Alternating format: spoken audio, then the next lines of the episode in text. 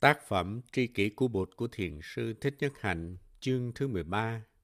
Có kẻ làm người chịu không? Họ là một hay là hai? Phần tiếp theo. Chúng ta đã được học nhiều về giáo lý luân hồi, nghiệp và quả báo. Những giáo lý này đã có trước khi Bụt ra đời. Khi Bụt tiếp thu chúng để làm nền tảng cho đạo đức, Ngài đã dạy chúng ta phải hiểu luân hồi nghiệp và quả báo dưới ánh sáng của vô ngã. Nếu ta tin có một linh hồn bất tử đi luân hồi, tạo ra nghiệp rồi chịu nhận quả báo, thì đó không phải là Phật giáo. Nhưng đại đa số quần chúng không nắm được điều đó. Tại vì luân hồi mà không có ngã, tạo nghiệp mà không có ngã, thọ báo mà không có ngã, đối với họ rất khó hiểu. Vì vậy, trong đạo Bụt luôn luôn có khuynh hướng muốn đi tìm một cái gì đó thay cho cái ngã để có thể giải thích luân hồi nghiệp và quả báo dễ dàng hơn. Thượng tọa bộ đặt ra cái gọi là hữu phận thức, tức một dòng sinh mạng liên tục. Nhất thiết hữu bộ thì có căn bản thức, chánh lượng bộ thì có tế ý thức, và trong duy thức học thì có tàn thức. Người ta luôn luôn đi tìm một cái luôn biến chuyển tương đương với cái ngã mà không phải là cái ngã để giải thích luân hồi. Điều này chứng tỏ rằng đại đa số quần chúng muốn có một cái gì đó liên tục, còn mãi để có thể hiểu được luân hồi, nghiệp và quả báo. Còn trong giáo lý nguyên thủy thì có luân hồi, nghiệp và quả báo, nhưng không có linh hồn bất tử. Có một dòng liên tục nào đó gọi là Santati, nhưng không có một linh hồn bất tử. Vì vậy, câu hỏi sau khi Bụt nhập diệt thì Bụt còn hay không còn, hay vừa còn, vừa không còn, hay vừa không còn, vừa không không còn. Câu hỏi đó phát xuất từ ý niệm muốn biết có một cái gì trường cửu tồn tại hay không. Trong khi đó thì Bụt dạy rằng ý niệm về thường hay về đoạn là những tà kiến Thỉnh thoảng có người hỏi một, người làm và người nhận là một người hay là hai người khác nhau? Ví dụ hôm nay ta tạo ra một nghiệp, rồi ba bốn năm sau ta nhận chịu quả báo đó. Vậy người tạo nghiệp và người nhận chịu quả báo là một người hay là hai người? Bụt không trả lời câu hỏi đó. Nếu Bụt nói người tạo nghiệp và người chịu quả báo là một thì Bụt rơi vào trong kiến chấp gọi là thường kiến trong khi tất cả đều biến chuyển không trong từng sát na, mà tin vào một cái gì vĩnh viễn bất chi bất dịch, thì đó là tà kiến. Nếu Bụt nói người tạo nghiệp và người nhận quả báo là hai người khác nhau, thì Bụt rơi vào kiến chấp khác gọi là đoạn kiến. Mà đoạn kiến cũng là một tà kiến. Chánh kiến là vượt thoát hai tà kiến thường và đoạn. Cho nên Bụt không trả lời. Trong kinh A Nậu La Độ, nếu để trả lời câu hỏi là sau khi chết thì Như Lai còn hay không còn, hay vừa còn vừa không còn, hay vừa không còn vừa không không còn. Bằng một trong bốn mệnh đề đó thì có thể rơi vào thường kiến hay đoạn kiến. Hình hài của Bụt là một hành, hình hài của ta cũng là một hành, hành không phải là một cái ngã khi đã thấy được sự thật vô ngã theo giáo lý vô tác, tức là không có chủ nhân, không có tác giả, không có thọ giả, thì ta thấy rằng các hành đều trống rỗng. Chúng không có tự tánh. Ví dụ như trong bông hoa chỉ có toàn là những yếu tố không phải hoa như xương các loài động vật, lá mục, sương, nắng, vân vân. Chỉ có tự tánh của bông hoa là không có. Bông hoa không thể tự nó biểu hiện ra. Bông hoa phải dựa vào những cái không phải bông hoa để biểu hiện. Bông hoa không có tự tánh, không có cái ngã riêng của nó. Như vậy, không có nghĩa là không có bông hoa. Nói không có bông hoa là không đúng. Bông hoa chỉ không có cái ngã riêng mà thôi. Đi tìm bột ngoài năm uẩn rất khó, mà cho năm uẩn là bột thì cũng không được. Ta phải quán chiếu để thấy được tính không của bông hoa của năm uẩn. Tâm kinh có nói quán chiếu ngũ uẩn giai không. Không ở đây không có nghĩa là không có, mà là không có một cái gì trường cửu có mặt tách riêng ra những cái khác. Thượng tọa bộ và hữu bộ nhấn mạnh nhiều về vô ngã, chỉ có các pháp mà không có ngã. Giáo lý vô tác được thượng tọa bộ và hữu bộ khai thác triệt để. Có hành động nhưng không có người hành động, cũng như có mưa mà không có người làm ra mưa. Khi mắt và hình sắc chạm nhau thì sinh ra cái thấy, nhưng không có người đứng sau để thấy. Những tri giác tới với nhau tạo thành những tư tưởng, nhưng không có người đứng ngoài để suy tư. Đó là giáo lý của Thượng Tọa Bộ và Hữu Bộ. Cụ thể nhất là một câu trong Thanh Tịnh Đạo Luận của Thầy Phật Âm. Thanh Tịnh Đạo là bộ luận rất nổi tiếng của Nam Tông. Cái khổ có đó nhưng không có người đang khổ. Hành động có đó nhưng không có người đang làm. Niết bàn có đó nhưng không có ai nhập vào Niết bàn. Và con đường có đó nhưng không có ai đang đi trên con đường. Đó là giáo lý của Thượng Tọa Bộ. Ta nghĩ có người đi vào Niết Bàn là sai, có Niết Bàn nhưng không có người đi vào Niết Bàn. Vì vậy, trong mấy trăm năm người ta chỉ xiển dương được giáo lý thứ ba là vô tác. Sự vật có đó, nhưng chủ nhân, tác giả và thọ giả thì không có.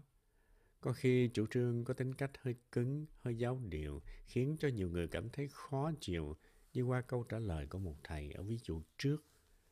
Tôi không thấy một phụ nữ nào cả, tôi chỉ thấy một tập hợp các sắc, thọ, tưởng, hành và thức đi ngang qua thôi. Câu trả lời đó rất đúng với giáo điều nhưng nó rất cứng và không có thực tế.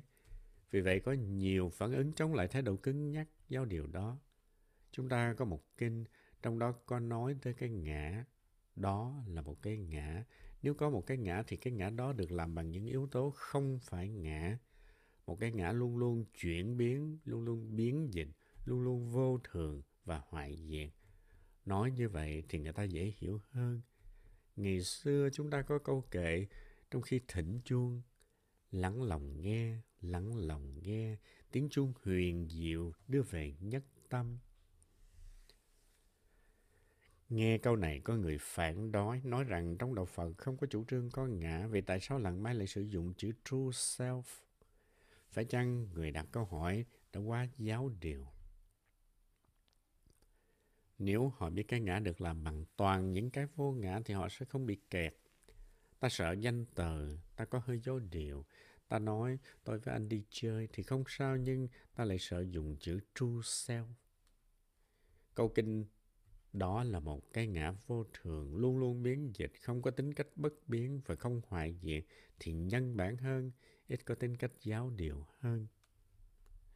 Khoảng 100 năm trước Thiên Chúa Giáng sinh, thuyết nhất thiết hữu bộ có chủ trương là các pháp quá khứ, hiện tại và vị lai đều có. Đó là giáo lý ngã không pháp hữu. Lúc đó có một phong trào phản ứng rất mạnh, nó ràng buộc có dạy rằng các hành là trống không và người ta bắt đầu khai thác giáo lý vô hành. Một loạt kinh mới ra đời sau đó, trong đó có kinh Bát Nhã. Bồ Tát quán tự tại, khi quán chiếu thâm sâu, Bát Nhã ba la mật, tức diệu pháp trí độ, bỗng soi thấy năm uẩn đều không có tự tánh, thực chứng điều ấy xong, Ngài vượt thoát tất cả mọi khổ đau, ách nạn. Nền văn học bát nhã chuyên xiển dương giáo lý thứ tư là vô hành, vô năng hành và vô sở hành. Chúng ta đã được học rằng luân hồi, nghiệp và quả báo có thể có, có thể đang xảy ra mà không cần phải có một cái ngã, có một linh hồn bất biến. Ví dụ như đám mây, một phần của đám mây đã biến thành mưa, đám mây có vẻ như đã chết nhưng thật ra nó không chết một phần của nó đã biến thành mưa. Mưa chết để trở thành dòng sông và dòng sông bốc hơi, chết đi để trở thành hơi nước và hơi nước chết đi trở lại thành đám mây. Nhìn bề ngoài ta thấy mỗi sự vật, các pháp dường như có sinh, có diệt, có sống, có chết. nhưng thật ra thì chúng không có sinh diệt, không có sống chết. Rõ ràng là đám mây đang đi luân hồi. Từ mây nó thành mưa, từ mưa nó thành dòng sông, từ dòng sông nó trở thành hơi nước, và từ hơi nước nó lại trở thành đám mây. Như vậy đám mây có cần có một cái ngã, một linh hồn bất diệt hay không? Cơn gió cũng vậy. Tất cả mọi sự vật trên đời đều như vậy. Luân hồi, nghiệp và báo có thể có được mà không cần có một linh hồn bất tử thường tại. Giáo lý luân hồi, nghiệp và báo không phải là sáng đạo của Đức Thích Ca mà Ngài đã tiếp thu giáo lý đó từ truyền thống của áo nghĩa thư. Tuy nhiên, không có bao nhiêu người hiểu được luân hồi, nghiệp và quả báo dưới ánh sáng của vô ngã. Ta đã có cơ hội học và tiếp thu được đạo buộc nguyên chất, thì ta phải thấy đó là một sự may mắn. Vô tác Vô tác là không có chủ thể, không có cái ngã. Chúng ta đã nói chỉ có mưa mà không có người làm ra mưa. Trong 40 bài kệ thắng nghĩa, bài kệ đạo là không hề có chủ nhân, không kẻ làm người chịu. Không hề có chủ nhân, có hình hài này, có tâm thức này, nhưng không có người chủ của hình hài của tâm thức này. Có tư duy mà không cần có người tư duy. Rodin có tạc một tượng mang tên là Le Penser. Thường thì ta tin rằng ta là chủ nhân của hình hài này, của tâm thức này. Hình hài này và tâm thức này là vật sở hữu của một cái ngã. Nhưng Đạo Bụt dạy chúng ta rằng không có người làm chủ, mà chỉ có hình hài và tâm thức. Chỉ có năm uẩn mà không có người làm chủ cái năm uẩn. Không có một cái ngã có thể lấy ra khỏi năm uẩn. Không kẻ làm người chịu Kẻ làm là tác giả, người chịu là thọ giả, là người gánh chịu những hậu quả của việc mình làm. Không kẻ làm người chịu mới thật là đạo bụt. Giáo lý về nghiệp báo vẫn còn mang nặng ảnh hưởng của áo nghĩa thư, tin vào một linh hồn bất tử và chính người làm ra hành động đó sẽ nhận chịu quả báo. Người làm và kẻ chịu là một Ví dụ như khi ta làm một việc phước đức nào đó thì ta sẽ nhận được kết quả liền ngay chiều hôm nay hay là vào 20 năm sau. Nhưng Đạo Bụt nói không có tác giả, không có thọ giả. Giáo lý về nghiệp và quả báo phải hiểu như vậy mới đúng là Đạo Bụt nguyên chất. Nếu ta tin vào một linh hồn bất tử đi ngang qua, tạo nghiệp và chịu quả báo, thì đó là đạo bụt pha loãng Đạo Bụt không công nhận một cái ngã thường tại hay một linh hồn bất tử. Chủ trương cho rằng người làm và người chịu làm một không phải là chủ trương của Đạo Bụt. Đạo Bụt chủ trương vô ngã. Khi quan sát năm uẩn ta thấy năm uẩn không có giây phút nào là không biến chuyển, không có gì có thể kéo dài quá một sát na. Sắc, thọ, tưởng, hành, thức đều sinh diệt trong từng giây phút. Không có gì thường tại, bất biến trong con người. Tin vào một linh hồn thường tại bất biến là không phải đạo bụt. Có hình hài và tâm thức, nhưng hình hài và tâm thức chuyển biến trong từng giây từng phút. Cái này làm duyên cho cái sau. Có nghiệp và quả báo, nhưng không có kẻ làm và người chịu. Điều này rất khó chấp nhận vì nó trái với nhận thức thông thường của ta.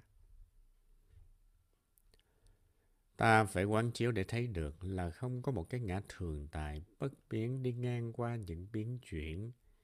Hiểu luân hồi và nghiệp báo theo tinh thần vô ngã mới đúng là đạo bụt đích thực. Ta phải gánh chịu hậu quả tạo tác của ta là một tà kiến và là ngã chấp.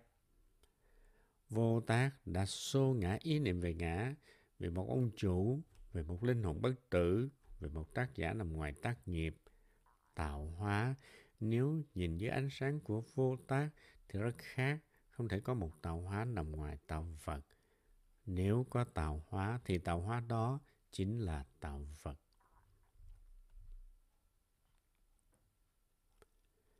Chúng ta sẽ học về 14 câu hỏi mà Bụt từ chối không trả lời như thế giới là vĩnh hằng hay là đoạn diệt, thế giới là hữu hạn hay là vô hạn, linh hồn và thân xác là một hay là hai, như Lai còn tồn tại khi từ giả cõi đời không, Bụt luôn luôn không trả lời 14 câu hỏi đó. Vào thế kỷ thứ hai trước Thiên Chúa, một nhà chinh phục người Hy Lạp tên là vua lên làm vua tên là Milinda. Ông cai trị một vương quốc khá hùng mạnh ở miền Tây Ấn Độ, hiện nay là miền Punjab. Ông theo học đầu bụt với một thầy rất giỏi là thầy Na Tiên Tỳ Kheo. Thầy này rất giỏi, thầy đã giải thích những thắc mắc của vua về những vấn đề rất hay. Những vấn đáp giữa thầy và vua đã được chép lại trong Na Tiên Tỳ Kheo Kinh. Một hôm, vua hỏi thầy Na Tiên.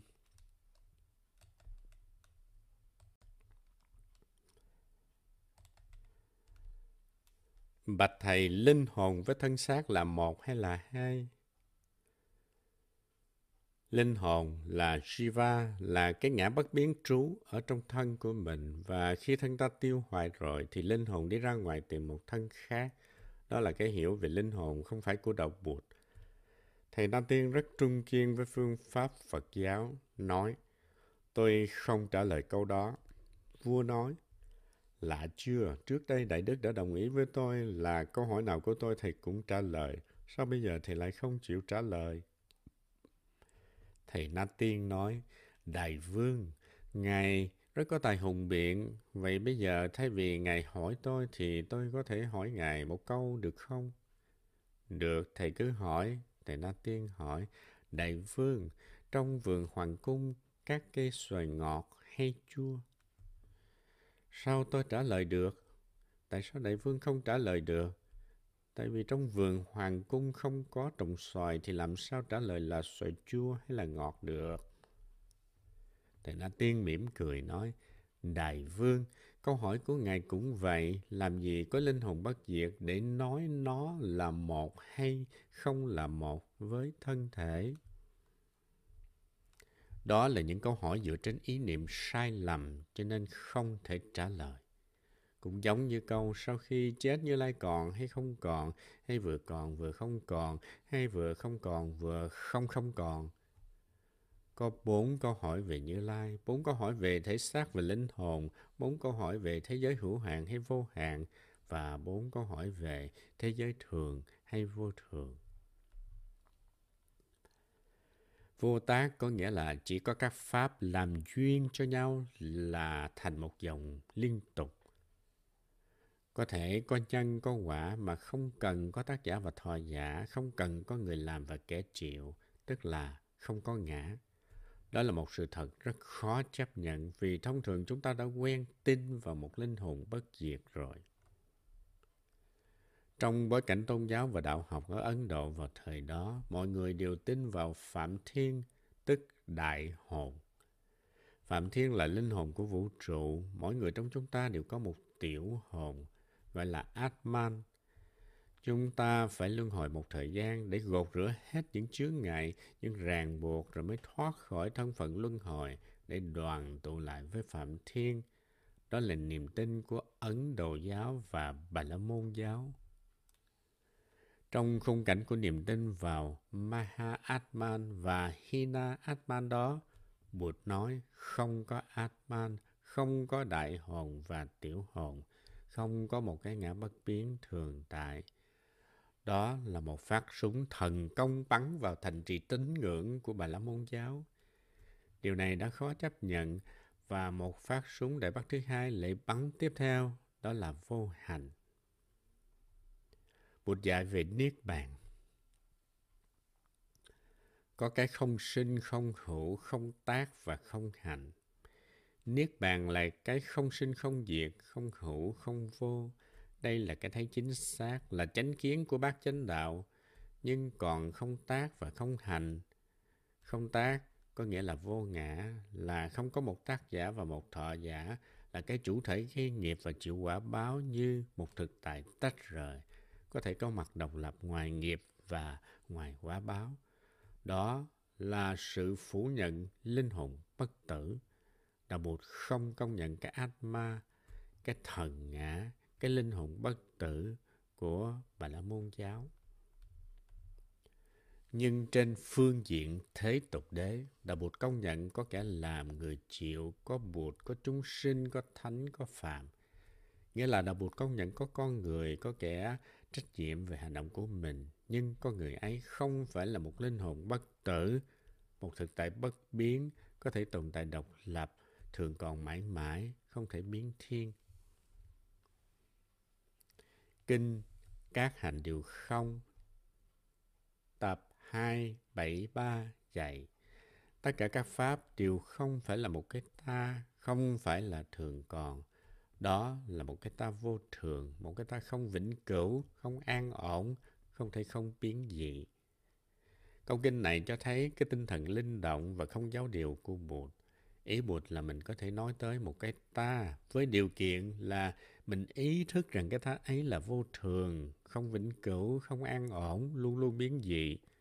Cái ta này có thể được xem như là một dòng liên tục, a continuum. Bề ngoài thì thấy như có vẻ nó có mặt lâu dài, nhưng trong thực chất thì nó chuyển biến trong từng giây phút như một dòng sông. Cái dòng liên tục ấy, Samtati, tương tục, bản chất của nó là vô ngã, nghĩa là không có tính thường tại, vĩnh cửu. Vô ngã không phải là một học thuyết, một chủ thuyết, mà chỉ là một phép quán chiếu để đạt tới cái thấy giải thoát. Đó là ngón tay chỉ mặt trăng.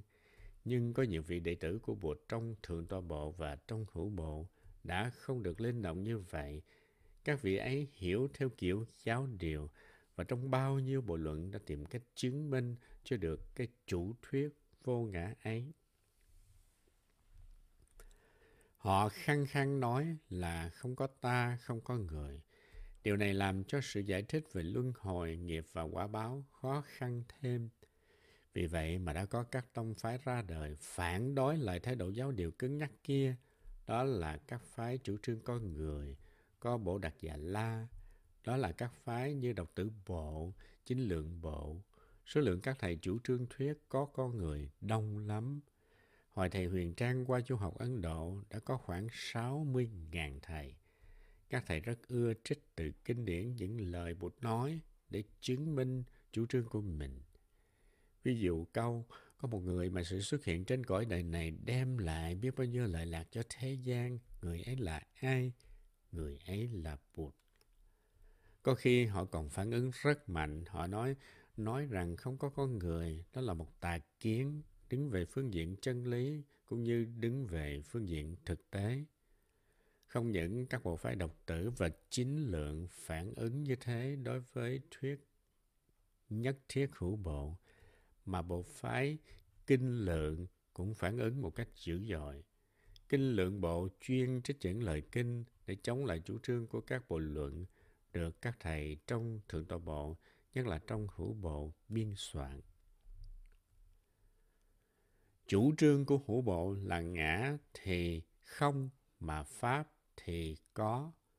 Dưới ánh sáng của kinh Ca Chiên Viên, chủ trương ngã không pháp hữu không tương ứng được với chánh kiến bởi vì Bụt đã dạy chính kiến là cái thấy vượt thoát hai ý niệm hữu và vô. Đại chúng bộ có một bộ phái tên là Thuyết Giả Bộ, chủ trương các pháp không thực sự tồn tại hữu mà chỉ là những giả danh, những tập hợp có tính cách vô thường, luôn luôn chuyển biến, không có tự tính độc lập, không vĩnh cửu. Ta có thể nói ngã là một sự tập hợp như thế, nghĩa là một cái hành, một tập hợp như thế, một giả danh như thế, không thể được mô tả là có hay là không. Nó không thực có mà nó cũng không phải là không. Chủ trương này có thể tương ứng đi đôi được với tự giác chánh kiến, không kẹt vào ý niệm có, không. Thuyết giả bộ cũng là một phản ứng đối với thái độ giáo điều của Thượng Đô Bộ và Hữu Bộ. Vô ngã như thế không phải là một chủ thuyết mà chỉ là một dụng cụ thực tập để đưa tới cái thấy chánh kiến giúp ta đạt được chánh trí và giải thoát. Vô tác cũng có nghĩa là không thể tách rời tác giả ra khỏi tác nghiệp. Hai cái dựa vào nhau mà biểu hiện, không thể lấy cái này ra khỏi cái kia, cũng như không thể lấy mặt phải ra khỏi mặt trái của cùng một tờ giấy.